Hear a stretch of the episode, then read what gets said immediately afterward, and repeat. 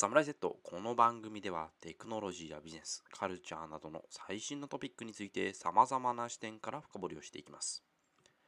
世界で活躍する日本人を紹介する企画7人の侍シリーズ第3回目となる今回は元参議院議員で現在シンガポール国立大学リー・クワンユー公共政策大学院兼任教授の田村幸太郎さんについて取り上げます。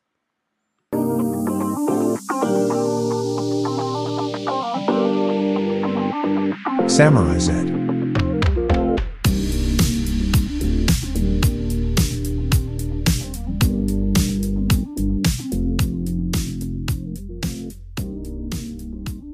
はい、始まりました。第36回目。今回はですね、えー、7人の侍、えー、3人目の紹介ということで、田村幸太郎さんについて話していきたいと思います。えー、パーソナリティのゆうすけと周平です。はい、よろしくお願いします。ます。ということで、えー、田村幸太郎さんについてですね、えー、話していきたいんですけれども、有名どころで言うと、うん、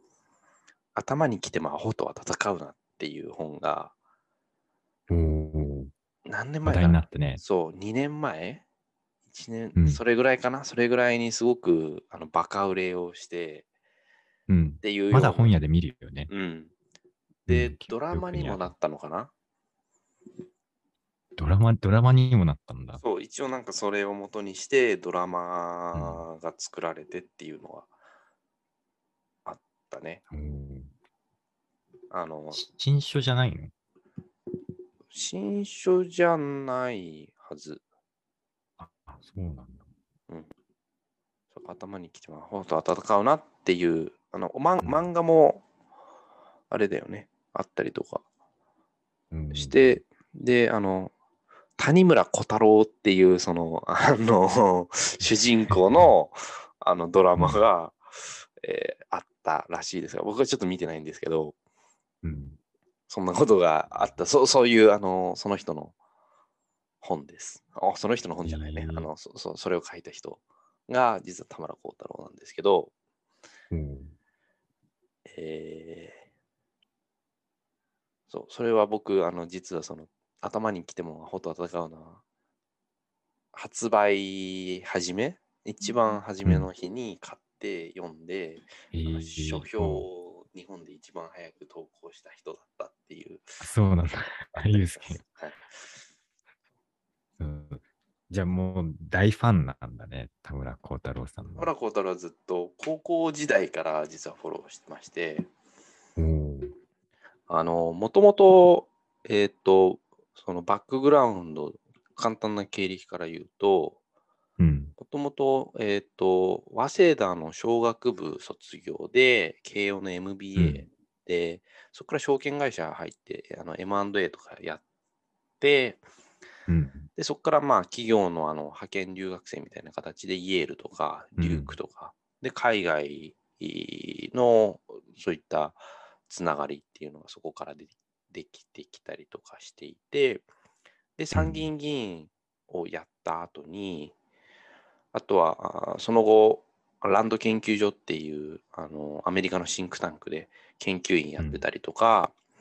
うん、えー、今はあの新国立シンガポール大学のリー・クワンユー公共政策大学院で、えー、うん、兼任教授やって、日本のリーダー向けのエグゼクティブプログラムやったりとか、あとは、あの2015年からは、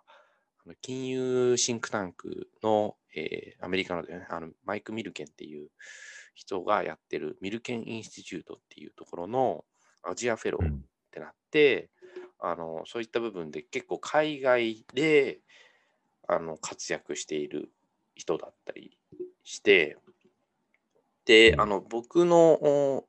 一番の出会いが、これは自分で買ってきたのか、父親のになんか本もらったのか忘れたけど、あの君はこんなワクワクする世界を見ずに死ねるかっていう本があるんだけど、うん、あのそれは、えー、っとすごく海外大学って面白いよね。あの、こういう海外の生き方ってこういうのがあったりするよっていうような、あの、そういう日本人、まだまだ世界でやっていけるっていうような、あの、面白いワクワクするような本なんだけど、うん。まあ、自分のあの経験とか他の人の経験も踏まえながら、えーうん。結構そこのこの君枠を読んだことでうん。アメリカの大学に行ってみようかなって思ったところはあったりするようなきっかけになった人です。えー、そうなんだ。その、その、その本はどう、どういう内容なの具体的に。え、本当に、えーなんだろうな、あの、こう、アメリカの大学ではこんなことがあるとか、うん。あの、いそのインドのいるときに、インドの大学に通ってる日本人の話とか、うん。あのもうすごくリベラルアーツって大切だよねとかうん。いうような話でもう少しあの世界に目を向けようっていう趣旨の話なんだけれども、うん。あのとか、まあ、同じようなシリーズで世界、君は世界を迎え撃つ準備ができているかとか、君に世界との。うん、君に世界との戦い方を教えようとか、まあ、その、あの、うん。結構アメリカの大学、イギリスの大学、他のね、海外の大学の学生たちはちゃんと勉強して、うん。えーいろいろ考えてますよっていうようなあのエピソードが入ってる、どれもそういう本なんだけど、うん。っていう、一応きっかけなはそういうところで。おそれ知らなかった。それがきっかけでユースキがこう実際に留学してみようって思ってうんいうことは、なんかこう、このポッドキャストとかを通じてうん、大学の留学の話とかうん、してるけど、実はそうやってこう聞いている人がもしかしてどっかにいて、うん、で、またこう、バトンをつなげるじゃないけど、うん、うん、うん。なんか、そうなんだ。それがきっかけだったね。あとそのう、ん。世界のエリートは文武両道であるみたいな、いう、ん。あの、あれで、世界のエリートはなぜ歩きながら本を読むのかっていう本も出してるんだけど、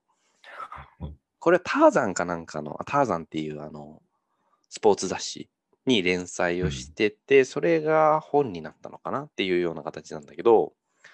うん。まあ、あの、食事も大切だし、世界のエリートはなんか、朝6時ぐらいからジムに行って体を鍛えてますよみたいな、うん。いう話とかあって、それはもう僕の生活スタイルに直に取り込まれてるあったりします。なるほど。この田村幸太郎さんのさっきのざっとした経歴を聞いてると、うん大学院で MBA までは、経えっと、早稲田慶応っていう感じだから、うん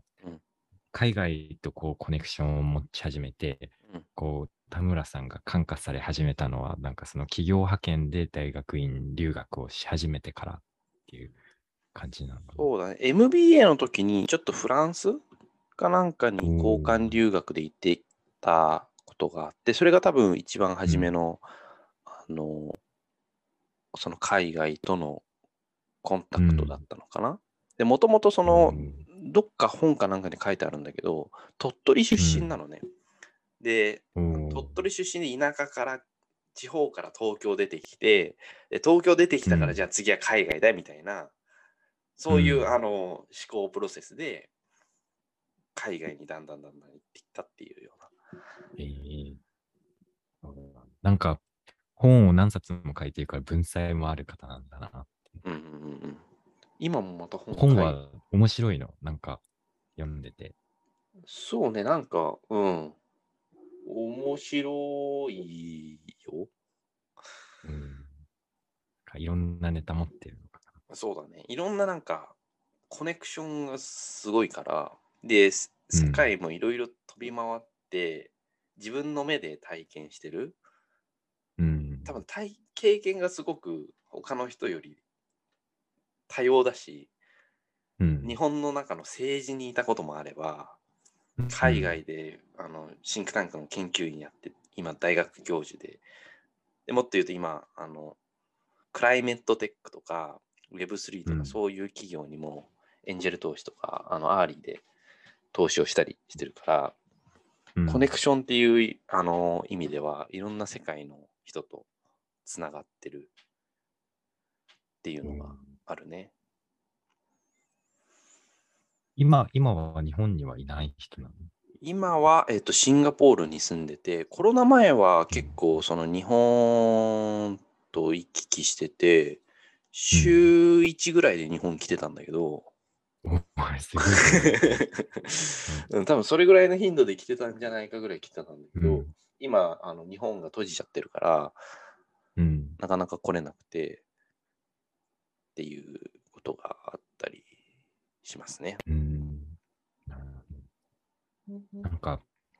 日本と海外をつなげてる人っていう感じなんだね。うんうん、そうだね。あの、例えば、これがきっかけかわかんないけど、ちょっとあの確証はないので、あれですけど、僕の推測だと、そのミルケン・インスティチュートっていうあの金融シンクタンクが、毎回、あのグローバルカンファレンスって言って、えーと、ダボス会議みたいな感じ、ダボス会議はあれスイスでやるけど、それのアメリカ版みたいな形で、えー、毎年5月かな？にあの LA の方でやったりとか、あとはアジアサミットっていうのが毎年9月、10月ぐらい、ちょうどあの来週、もうこのエピソードだともう終わってるかな？配信した頃にもうちょっと終わってるかもしれないんだけど、アジアサミットっていうのが、あのその国際会議があって、あのそこでいろんな日本人をあのパネリストとして登壇させたりとか、その日本を世界に売っていくっていうような、日本とね、世界とあの結ぶっていうことをしていて、あの元 GPIF、年金のあの運用してる会社の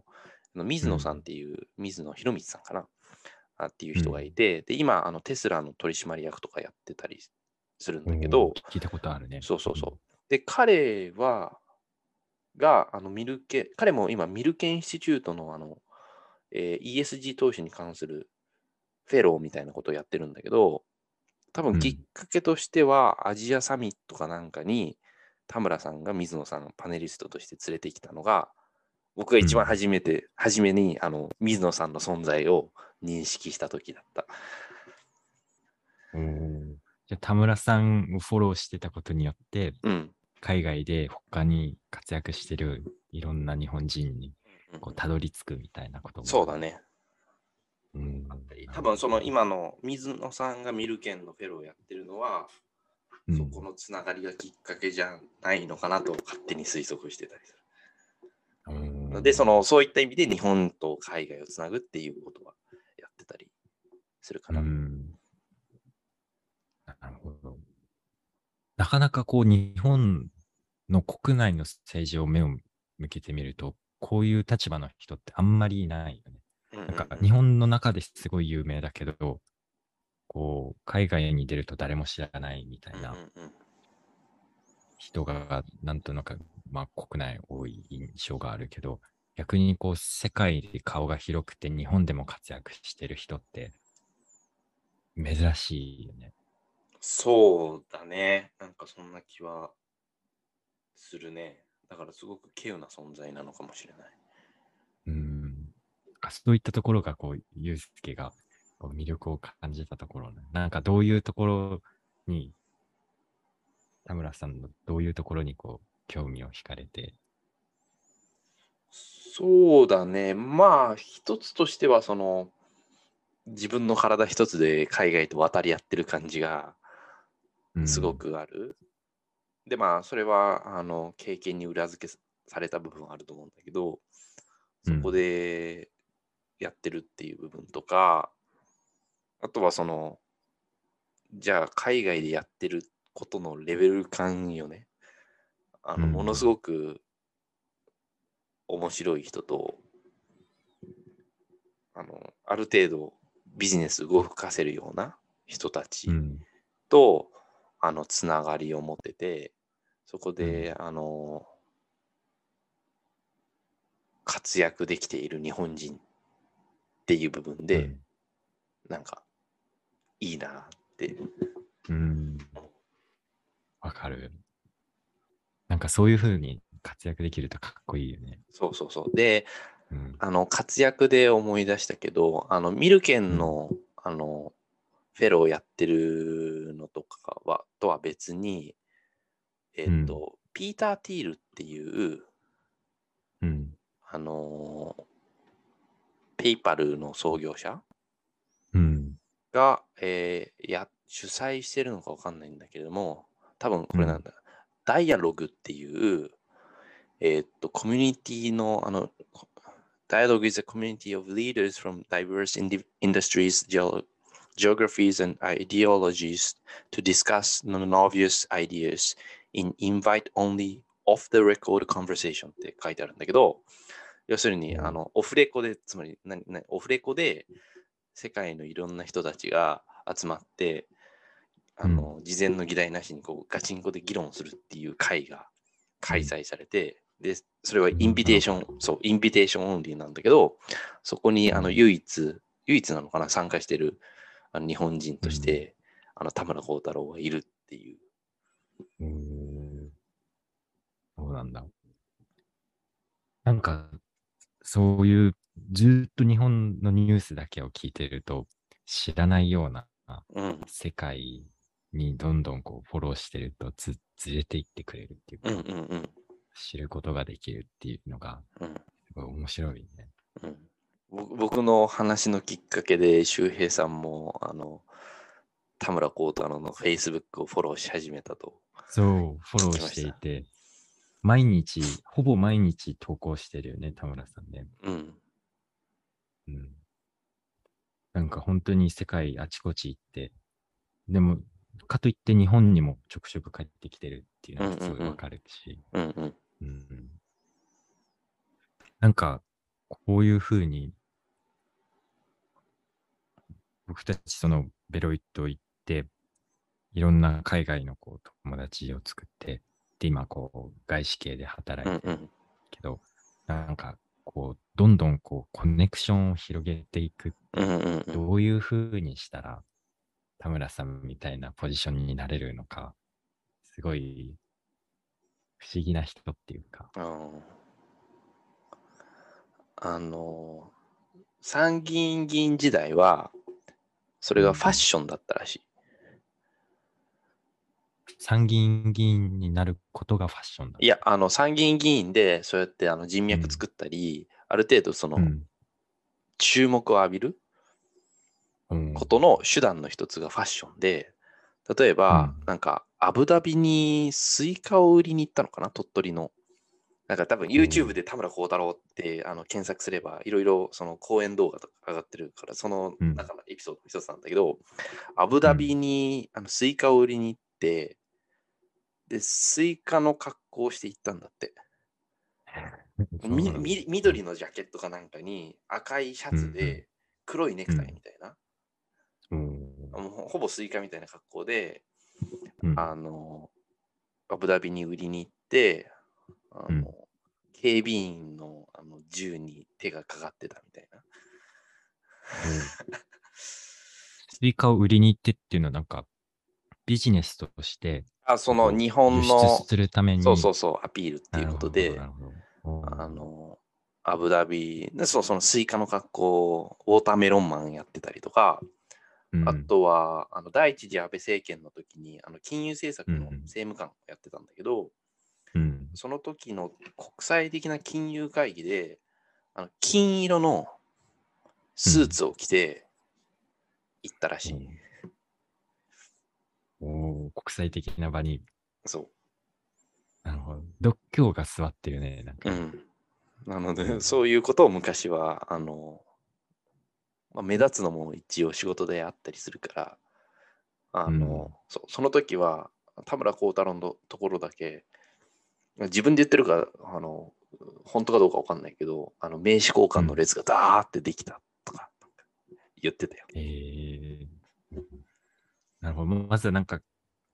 外見だけでもこう覚えてもらえるようにして、で、どんどんこう人脈が増えていくっていう。うんうん、なるほどね。なるほど、なるほど。うん、それ外見だったら確かにこう今からでも変えられるもんね。そうだね。なるほど。なんか他に田村さんのこれを買っておきたいみたいなことある？ああ、でもそのアホとは戦わないっていうのは、うん。自分の大切なものは何なのか？で、まあ、相手を、その、それは自分で、あの、えっ、と、孫子の兵法と兵法と、あの、うん、えっ、と、マキャベリの君主論の現代語訳だって言ってるんだけど、うん、相手をいかにどう動かすかみたいな、うん、いうところで、なんか多少仕事でそういう、あそういえば田村幸太郎、あの本でこんなこと言ってたな、みたいな。例えばその相手を立てるとか、うん、まあ、あの、やられたふりをせよとかさ、うん、あの助けやられました、助けてくださいって言うと、相手が気持ちよく動けるとか、うん、あのいかにそのアホと、アホその自分の大切なところにエネルギーを使うかっていうのは、うん、あのその本で学んだりはしたかな。なるほど。なかなか、計計算してじゃないけど、うん、ちゃんとこう、付き合い方を考えてやってる人なんで。うんうんうん。だから、ギブアンドテイクじゃなくて、ギブギブギブアンドテイクぐらいがいいとか、うん。書いてあったりとか、そういう意味で、あの、その本は意外とおすすめです。うん、なるほど。コミュニケーション術としてなんか大切なことがいっぱい書いてそうだね。うん、うん、政治家時代のあの菅さんとの付き合いみたいな。菅さんがなんで、あの、素晴らしい師匠なのかみたいなことも書いてあったりします。うん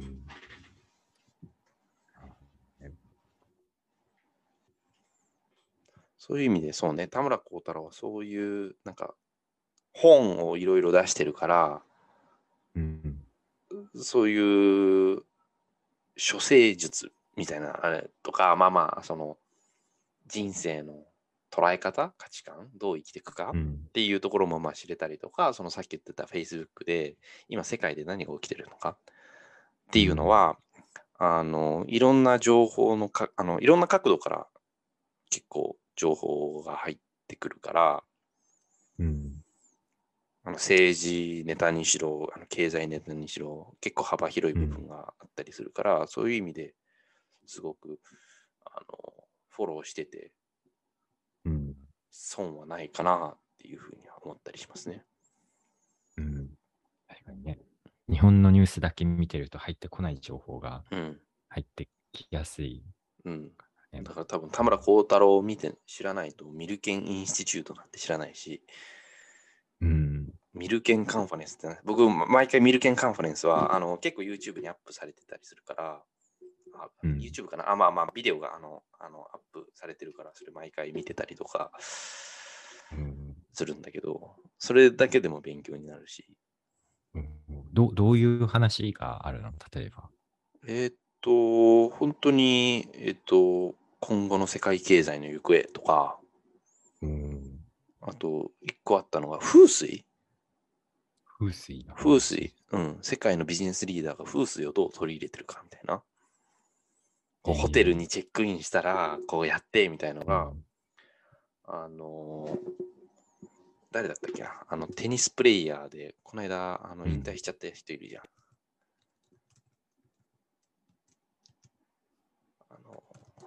名前がパッと出て、えー、じゃなくて、えー、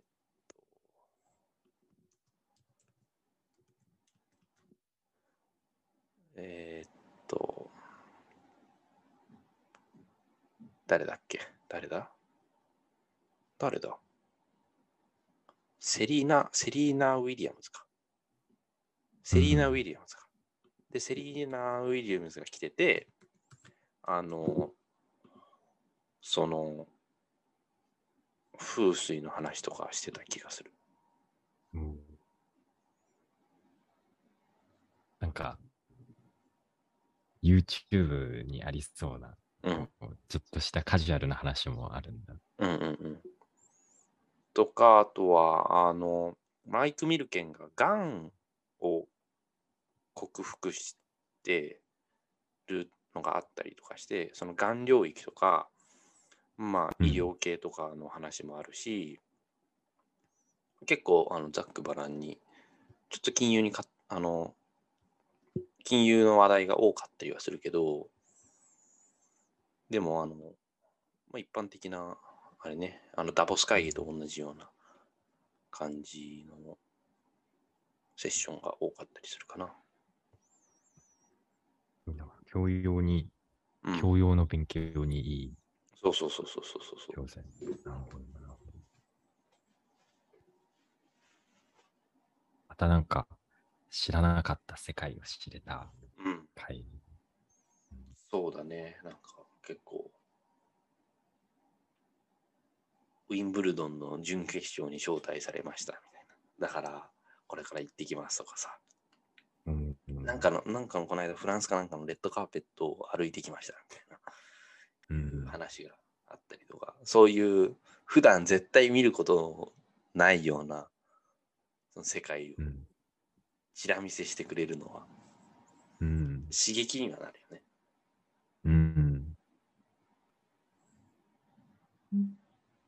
ゆうすけは将来、田村幸太郎さんみたいな働き方をしたいなって思うことはあるそれとも、働き方のスタイルとしてはまた別な感じ？ああ、でもなんか、そういう国際会議にはパネリストとして出てみたいよね。うん。なかなかそれで、専門家だしね、うん、うん、出てる日本人っていない気がするんだよ。まあ今で言うとアスターネットワークのさ、渡辺壮太さんとか、うん、あの辺は出てたりとかはしたりするけど、でもそういう部分で。確かにね、日本から外に出てって、うん。ね、うん、招待されてとか。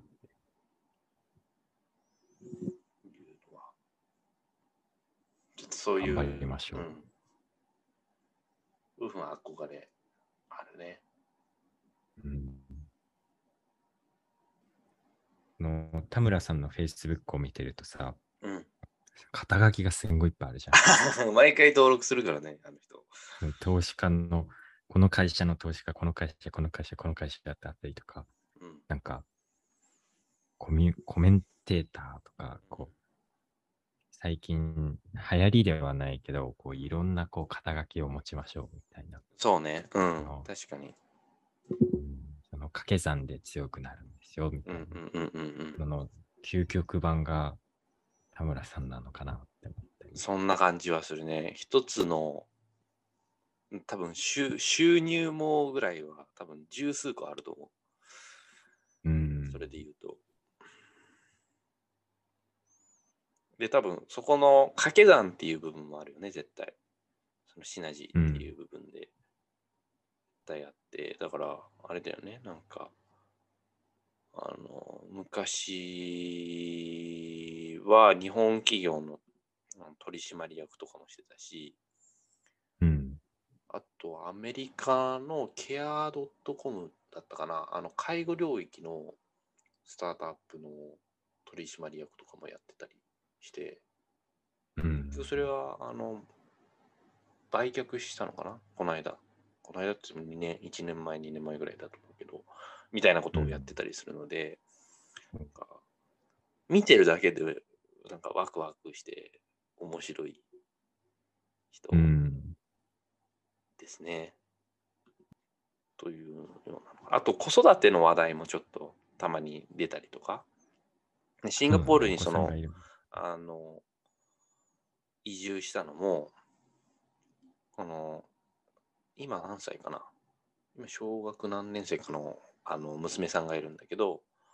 うん、彼女は小さい時にやっぱりそういった環境で子育てしたいっていうこともあってシンガポールに移住してなので、うん、に日本語と英語と中国語を操りながら、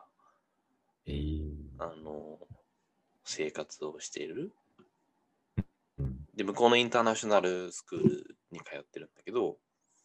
うん、その先生たちのがどういうキャリアを持ってとか、そういうユニークな話とか、うん、あとはあの保護者の人たちとどどう関わっているのかみたいな、うん、日本人のパスポートを持っている2人がみみんな家族全員が日本人のパスポートを持ってるみたいなのがすごく珍しいみたいな話とかそうなんだ。あのみんななんかミックスでパスポートを2つ3つ持ってたりするケースが多かったりするから、そういう話とか、まあ、あとまあシンガポールっていうあの国からあの富裕層も多いから、うん、あのなんでああの子の家族みたいになんで私は小さい飛行機に乗らないのみたいな、うん、いう話が。素朴な素朴な疑問だけど、なんか子供から腐ってくるね、そういう質問、うん、そうそうそうそうそうそう、うん、あの子のうちは小さい飛行機乗ってるのにみたいな。ああったりとか、なかったりとか。そういう部分はまあ見てて面白いなっていう。うん、将来子育てをするとなった時にはいろいろ参考になる部分はあったりなかったり。うん。なんかある一人の人を、ユースケは高校から田村さんフォローしてるって言ってるけど、うん、なんかその一人の人をこうトレースしてると、うん、年齢がこう違ければ違うほどなんか学ぶことって多いよね。そうだね、確かに。うん。うん、子育ての話もそうだけど、うん、今のうちに子供を育てるときどうなのかみたいな話とか、なんか30代、40代の時のこの、その時独特のなんか挑戦とか、ハードルみたいなのを教えてると、確かに、そういう意味でなん。か、7人の侍でこう、一人一人の新しい話を聞いてると、勉強になる。とは何かあるかな、田村幸太郎で面白いところ。なんか、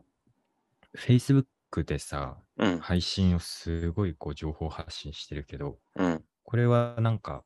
田村さんが心がけてやってることなのかそれとも、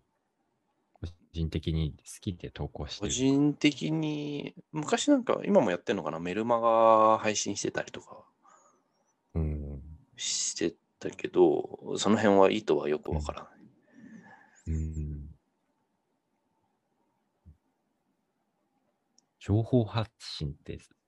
なんかいいいいのかなやっぱり自分の頭の中整理したりとか。うんうん。それはある気がするね。うん。なんか続けてたらブランドになったりするのかななったりすると思うよ。うん。うん、それきっかけで、結局頭に来てもアホと戦うのは、なんかのツイートかなんかの Facebook の投稿がきっかけで、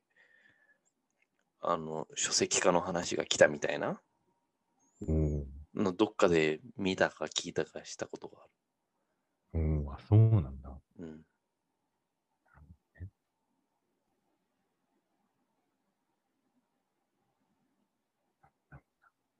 なんか、情報発信っていうのもなんか、僕、始めてみようかなと思って。うんうんうんうん。まあ、ライブ配信やってるけど、そういう、なんか、必ずしもライブ配信じゃなくても、なんか、うんもっとなんか自分に合うの？うんうんうんうん。うん、今日はこんなところにしておきますか。ちょっと、あの、この人も癖が強いので、皆さん胃もたれし していないか心配ですけど。ぜひ気になった方は。毎回、毎回、こう、すごい、こう、新しい情報が、うん、消化をしない。なので、田村さんはいろんな本とか、あの、あと YouTube とかであの調べれば、うん、あの動画とか、あの、出てきてたりしますので、うん、その辺もぜひ気になった方は調べてみてください。うん。はい。はい、というわけで、えー、今回7人の侍、えー、3人目かな ?3 人目、あの田村幸太郎さんの紹介でした。はい、えー、はい。で、また、あの、宣伝ですけど、えー、マンスリーサポーターの、えー、仕組みが整いましたので、ドルドル払いですが、あのぜひあの、いくらかあのサポートしてもいいよという人がいましたら、ぜひあのこのチャンネルをですねよ、より良くしていくために使いたいと思いますので、ぜひ、検討の方をお願いいたします。検討し。はい。あの、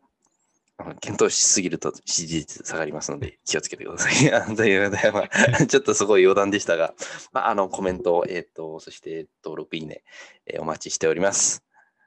お願いします。はい、本日もありがとうございました。それではまた来週お会いしましょう。